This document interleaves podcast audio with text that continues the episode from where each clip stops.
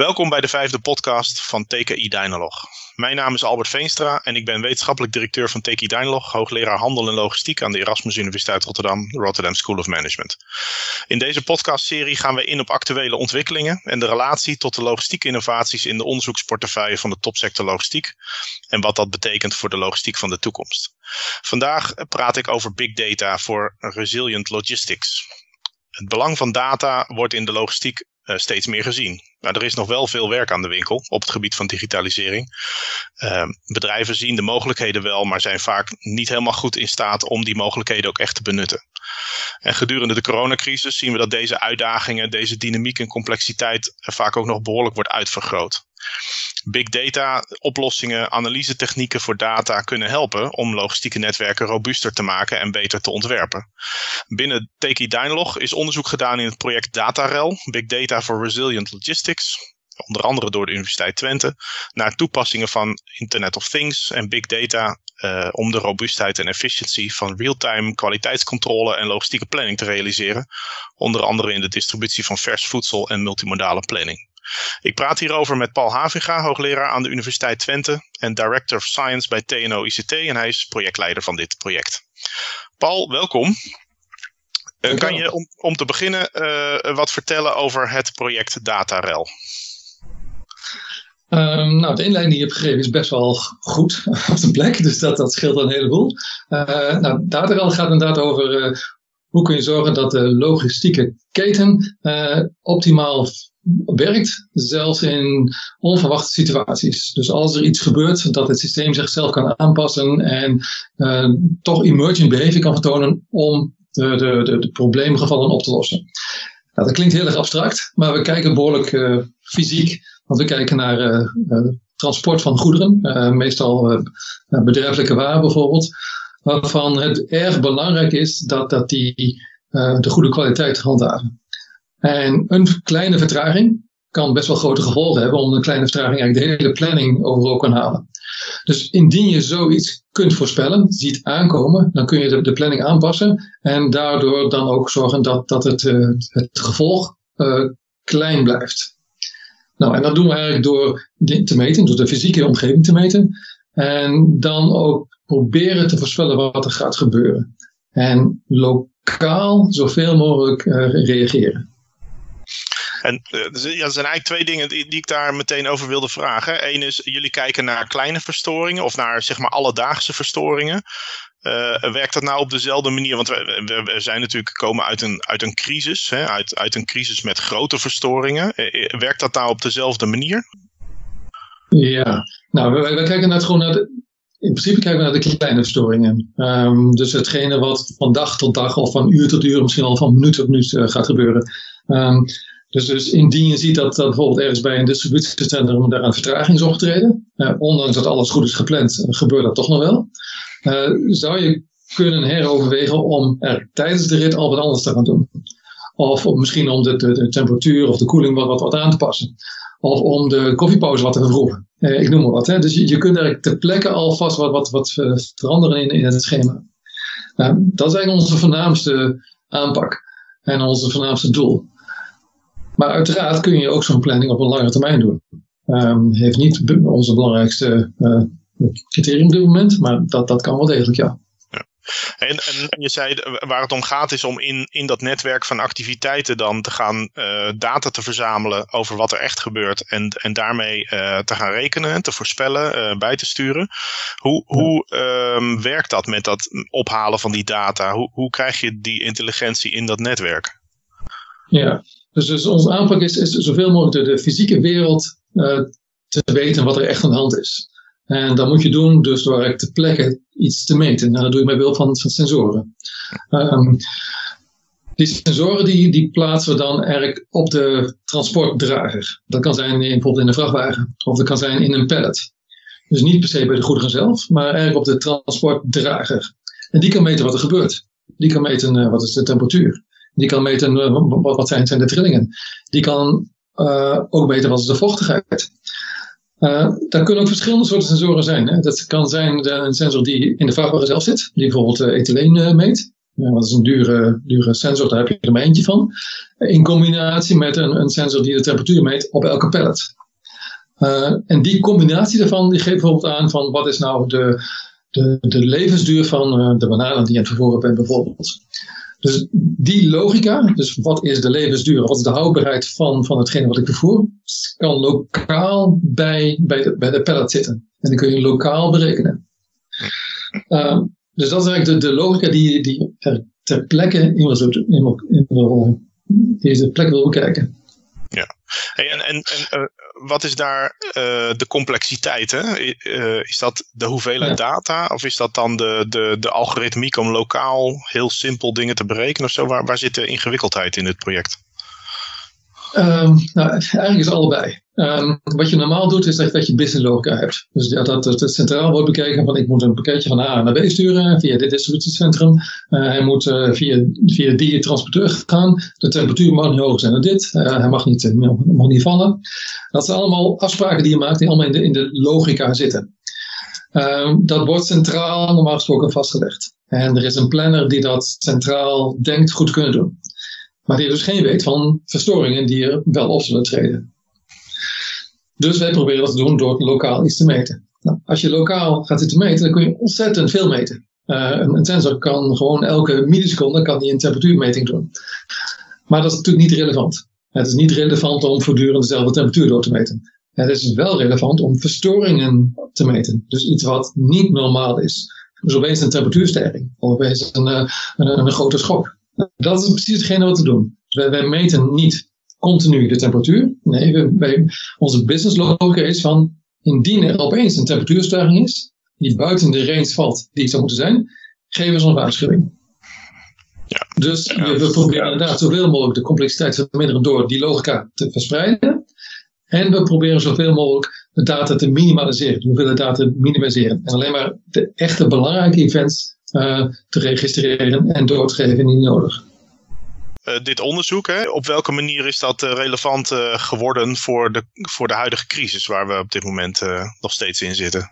Ja, dat, dat is eigenlijk opeens veel relevanter geworden dan we hadden gedacht. Um, want we waren van plan om heel veel uh, experimenten te doen met, met echte pallets en vervoerders en dergelijke. En dat hadden we ook allemaal mooi opgetuigd.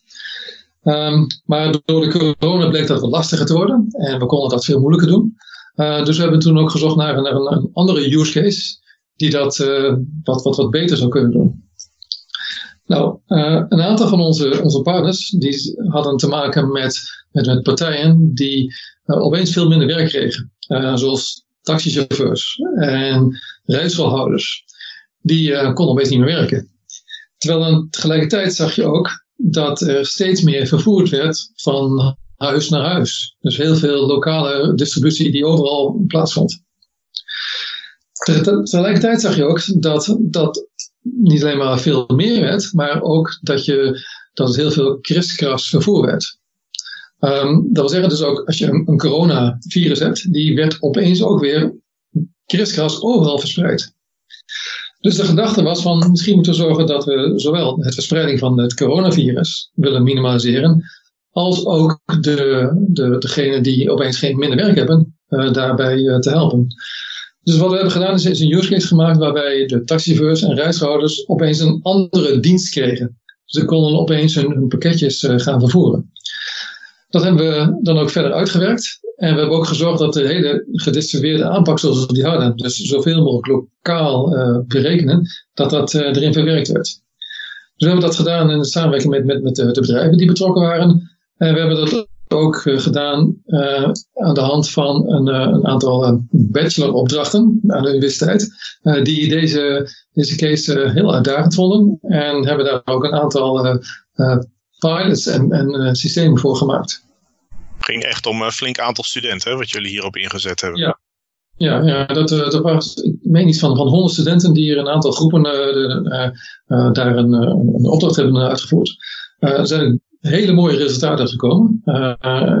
het was best wel onder indruk van hetgene wat, wat studenten van elkaar konden krijgen. De bedrijven zien het nu ook als, als, een, als een nieuwe business case. die hadden het eerst niet als een business case gezien. Die, ja, dat was niet, niet hun, tak van sport. een beetje zijdelings. Maar ze hadden dus wel de klanten. Dus de klanten zoals de taxichauffeurs en reishouders. En die hebben, zien het ook nu als een nieuwe business. Dus door deze hele nieuwe situatie is er ook weer een hele nieuwe dienst naar voren gekomen die we niet hadden voorzien. Um, maar wel een heel mooie toepassing is voor hetgene wat we precies aan het doen zijn binnen, uh, binnen Datrail. Ja, ja, dus dat, dat is wel interessant, denk ik, om te zien dat het, uh, het onderzoek waar je, uh, waar je eerst een, een, een bepaalde kant op uh, aan het werken was, nu opeens heel relevant wordt voor dan deze specifieke groep, zeg maar professionele ja. vervoerders. Hebben jullie ook echt het idee dat, we daar, dat daar een aantal mensen echt mee uit de brand geholpen zijn in de crisis? Ja, ja. Um, dus nadat we dit hebben opgestart, zijn we ook een aantal um, gevraagd naar wie willen er meedoen. En er zijn momenteel al een stuk of taxi, 80 taxichauffeurs die, die aan, aan deze pilot mee gaan doen. Dus die zien er echt wel brood in. Die zien echt van, nou, dit is iets, hetgene wat wij kunnen aanbieden naast onze dagelijkse taxiritjes. Uh, en dat komt zeker omdat ze het gewoon ook zelf kunnen organiseren. En ze hebben ook zelf de eigen hand erin. het is niet zo dat het naar een, een, centrale plek gaat. Nee, ze hebben zelf de controle over hetgene wat er gaat gebeuren. Dus die zien dat als een, als een extra toegevoegde waarde.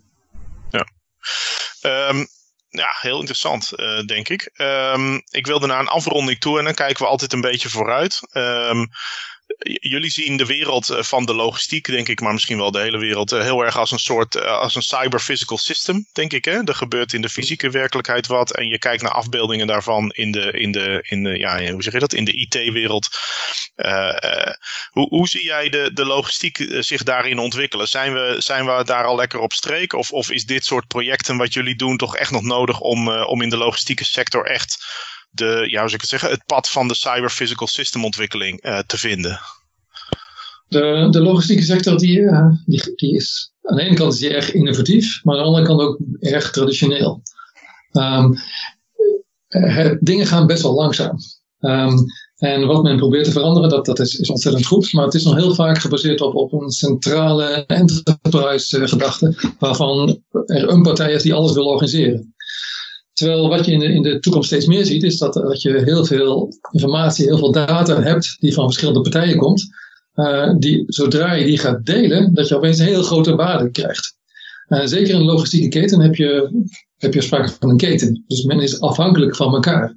En er zijn heel veel kleine contractjes die men met elkaar wil, doen. En tegelijkertijd is er een hele grote relatie met ja, de, de fysieke wereld. Um, de, de echte wereld, dus hetgene wat er gebeurt in de wereld, is toch vaak anders dan hetgene dat men origineel had zien aankomen en willen plannen. Dus de relatie cyber-physical wereld, cyber-physical systems, en eigenlijk systems of systems, want het zijn kleine systemen die, met elkaar interacteren, dat, dat wordt steeds belangrijker. En als je dan met name kijkt naar van, er zijn heel veel databronnen, die zijn vaak nog ja, in handen van degene die het, die het genereren. Maar zodra je dat gaat, delen en op een veilige manier gaat delen, dan kun je een hele grote meerwaarde krijgen. Dan kun je zorgen dat het hele systeem veel efficiënter wordt. Niet alleen voor één partij, maar ook voor alle partijen. Dus het wordt efficiënter uh, en het wordt ook duurzamer. Minder vervoersbewegingen, minder, uh, minder uh, afval. Dus dit is denk ik een beweging die heel veel mogelijk maakt. Dus een cyber physical systems of systems in de logistieke keten om het duurzamer, efficiënter en beter te maken. Ja, ja. Hey, nou um, is het zo dat wij natuurlijk uh, um, aan het kijken zijn naar de innovatiemogelijkheden, financiering daarvoor. Hè? We hebben onder andere voor, uh, voor digitalisering um, uh, in, richting de overheid een, uh, een voorstel gedaan om daar met een significante hoeveelheid middelen tegenaan te gaan in, in de logistiek, in, in de brede logistiek dan. als jij nou die 100 miljoen zou, zou kunnen besteden, wat, wat zou jouw suggestie dan zijn? nou, laten we zeggen, om waar, waar gaan we beginnen met het besteden van die 100 miljoen? Nou, er zijn een aantal belangrijke aspecten. eentje, het aspect die we ook al binnen de data doen. Um, dat is ten eerste is een goed inzicht krijgen wat er gebeurt. En dat is eigenlijk de context maken, waardoor je goede voorspellingen kunt doen. Nou, daar heb je dus uh, AI voor nodig, kunstmatige intelligentie. Je moet dingen kunnen zien, je moet dingen kunnen voorspellen. En AI geeft daar een diep inzicht in. Een ander belangrijk aspect waar je moet, mee moet rekenen is van hoe kom je nou aan die data? Die data moet je op een of andere manier moet je kunnen vergaren. Uh, nou, wij doen dat aan de hand van zoveel mogelijk in de fysieke objecten. Maar daarnaast moet je ook die data willen delen. Zoals ik zei, als je die data kunt delen en wilt delen, ook al is het mogelijkwijs gevoelige data, uh, dan heb je wat bereikt. Nou, daar zijn tegenwoordig ook wel wat uh, systemen voor. Dat heet uh, Secure Multi-Party Computation. dat staat toe om op een cryptografische veilige manier data te kunnen delen zonder dat je de achterliggende informatie eigenlijk prijsgeeft. Je kunt er wel mee rekenen. Dus je kunt eigenlijk inzicht krijgen in, in stromen en inzicht krijgen in wat er gebeurt zonder dat je, uh, ja, dat je bang hoeft te zijn dat, dat je commerciële informatie of privacygevoelige informatie wordt, wordt, wordt, wordt vrijgegeven. Dus die combinatie van slim kunstmatige intelligentie en veilig data delen zijn denk ik essentiële elementen voor, voor, de, voor de toekomstige uh, digitale logistiek. En daar zou ik mijn geld op willen inzetten. Oké. Heel hartelijk dank, Paul. Uh, ik sprak vandaag uh, in deze Techie Dialog podcast met Paul Haviga, hoogleraar aan de Universiteit Twente, uh, over big data voor robuuste logistiek. wij hebben samen ook even 100 miljoen uitgegeven. en op deze manier werken wij samen aan robuuste logistiek voor de toekomst. Dankjewel en graag tot een volgende keer.